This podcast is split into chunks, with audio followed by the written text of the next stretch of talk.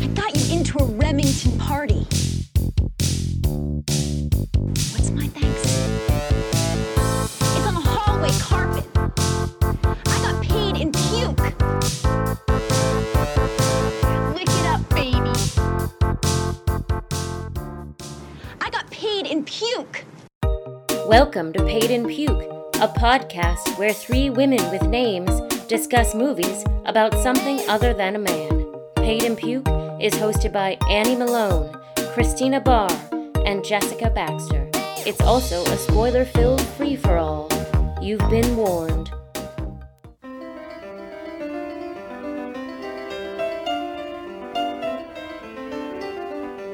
Murder She Wrote. Little shout out to Angela Lansbury. Yeah. I love so She much. died today. But one of the fun things about watching that show, like all 12 seasons, binge watching, maybe like seven years ago or something, is watching how technology works in the show. Because it does start at a oh, point in time where people didn't have answering machines and it was like you have to answer the call or you don't know who it is. And there's, you know, scenes where someone's like running to catch the phone. it's like now there's answering machines. And in the beginning, when the technology gets introduced, of course, it's pivotal to the plot. Hello, this is Jessica Fletcher. I'm sorry I can't come to the phone at the moment, but I'm busy working. If you'll please leave your name and number, and I will get. Jess, you do not have an answering device. Talk to me. Seth, what's wrong? this answering machine message was at this time and that proves that you know this and anyway it's just kind of funny how that evolves and then it gets to be where there's like portable phones or car phones. There's like a whole episode where she's like getting a computer. The guy comes to her house to set the computer up for her and then of course there's you know the bad guys like sending secret files using people's computers you know or whatever. A computer hacker. So if I finish a chapter of my book in Cabot Cove, I can send it through the phone lines to my publisher's computer in New York? Exactly. You know, this is beginning to sound very attractive. Uh, just one question. What does it mean when it says uh, fatal disk error? Uh, it means your hard disk has crashed. Oh, dear. It's gone. Dead. In other words, Mrs. Fletcher, your computer has been murdered, so what we have to do now is find a suspect. like super interesting how technology shows up in that over time because Yeah. it was like showing up in society at that time and also really interesting how when a technology is new it's this like big deal pivotal thing and then of mm-hmm. course as it gets to be a normal part of life it's more just like it's a thing Yeah, that's really funny too because the show opens with her on a typewriter. yeah over the seasons you know that little intro they do evolve that intro and the pages aren't typewritten pages anymore it's uh-huh. like a word like a word processor. processor. Is that right? and it is it's like that it's an old timey word oh, processor Oh wow, like the It's clack clack clack. Yeah. and then it goes from typewriter to word processor to computer. Oh my god, wow. I Wow. did not Course know that the they show. updated it. Yeah, they do change it at That's some really point. cool. So yeah, answering machines, computers is like a whole thing. There's also this episode where she's like flying to Europe and literally the first like two minutes of the show, you know, someone gets on and this it's like pre 9-11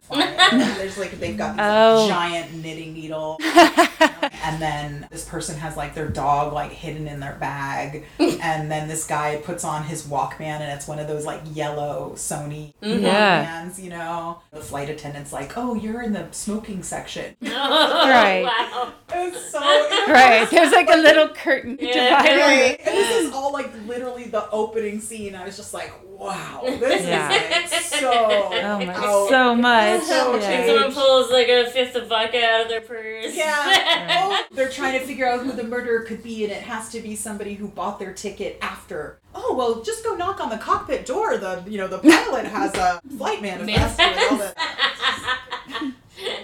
Just knock on the cockpit door. Not That would get you I really know. I detained know. by You the get fire. down, you're You're on the no-fly list for the rest of your life. Totally. Oh, That, so there, oh, there are certain episodes that have really stood out to me because of stuff like that. So it was kind of fun to go back and watch it now. And you wouldn't catch that if you were watching it at the time that it was on the air. But like watching it in a short amount of time, you sort of see this evolution. Yeah, that's really funny. Thus concludes my thesis. Uh, technology in Murder She Wrote.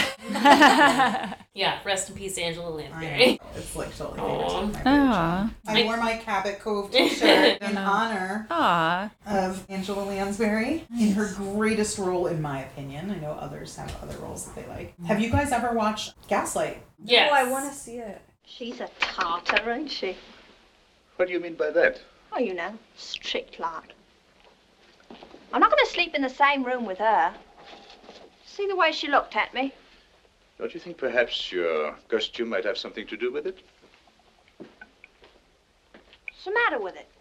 Well, it's a little, shall we say, loud. I hope you're not a flighty girl, Lucy. My name's Nancy, sir. Oh, I'm sorry, Nancy. Are you? I don't think so, sir. That was like a movie my mom really liked. Mm-hmm. And then I probably watched Bedknobs and Broomsticks about five times. too. Oh, yeah. I probably see. I think of her from Manchurian Candidate. That's the one I Oh saw. yeah, that's yeah. a good movie. It's really God. good. Yeah. I know you will never entirely comprehend this, Raymond. But you must believe I did not know it would be you. I served them. I fought for them. I'm on the point of winning for them the greatest foothold they will ever have in this country. And they paid me back by taking your soul away from you. I told them to build me an assassin. I wanted a killer from a world filled with killers, and they chose you. Because they thought it would bind me closer to them. But now we have come almost to the end. One last step. And then when I take power, they will be pulled down and ground into dirt for what they did to you. And what they did in so contemptuously underestimating me. Yeah, and I think in real life she was only like seven years older than Laurence Harvey, and she plays his mom. or. Wow. Oh, and also she's in Pirates of Penzance, which is, Yeah. that was on regular Really rotation when I was a kid. Compared with other women, are you. No. Beautiful. I have been told so, dear master. Oh, but lately? No, years and years ago. Well, what do you think of yourself? It is a delicate question, but I think I am a fine woman. Thank you, Ruth. I believe you, for I know you would not practice upon my inexperience. She's in the new Mary Poppins. At the oh, okay. very end, she's the balloon lady. That's mm. It was right. a really yeah. exciting surprise. Bedknobs and Broomsticks is one of those kids' movies from when I was growing up that has held up really well. Unlike Mm-hmm. Chitty Chitty Bang Bang, it does not hold up at all. I bought it on DVD and then I was like, oh, this is horrible. Definitely never watching this one again. But yeah, Bedknobs and Broomsticks. My next door neighbor has two girls. It was during the pandemic, so I kind of created a backyard movie setup. Nice. over to sit around the fire pit and watch that Aw. movie, and they loved it. And Aw. they're they're like four years apart, so it also felt like this huge win that it was very Yes. appealing. Yeah. for the little That's one a challenge for one. sure. Yeah. But the little one was like, it's her new favorite movie. She kept talking about how much she loved Oh, it. that's And I was like, awesome. yes, like I'm winning. I really like the dynamic of the siblings in the movie. Like maybe that's part of the crossover appeal. There's a kid you can relate to hmm. at a variety of ages. That's true. That does make it more watchable when you're a kid. Treguna, Mekoides Anticorum Sanctisti. I don't want no commodiary substitution or remote? In transitory convolution. Only one precise solution is the key. To substitutiary locomotion. It must be. Treguna, Mekoides Anticorum Sanctisti. If you enjoyed this episode of Paid in Puke, please take a minute to rate us highly on your preferred podcast listening apparatus. If you did not enjoy this episode, no further action is necessary. Paid in Puke is hosted by Annie Malone, Christina Barr, and Jessica Baxter. Music by Silent Partner. Follow us on Twitter at Paid in Puke Pod, on Instagram at Paid in Puke Seattle, and on Facebook at Paid and Puke Podcast. Thanks for listening. Lick it up, baby. Lick it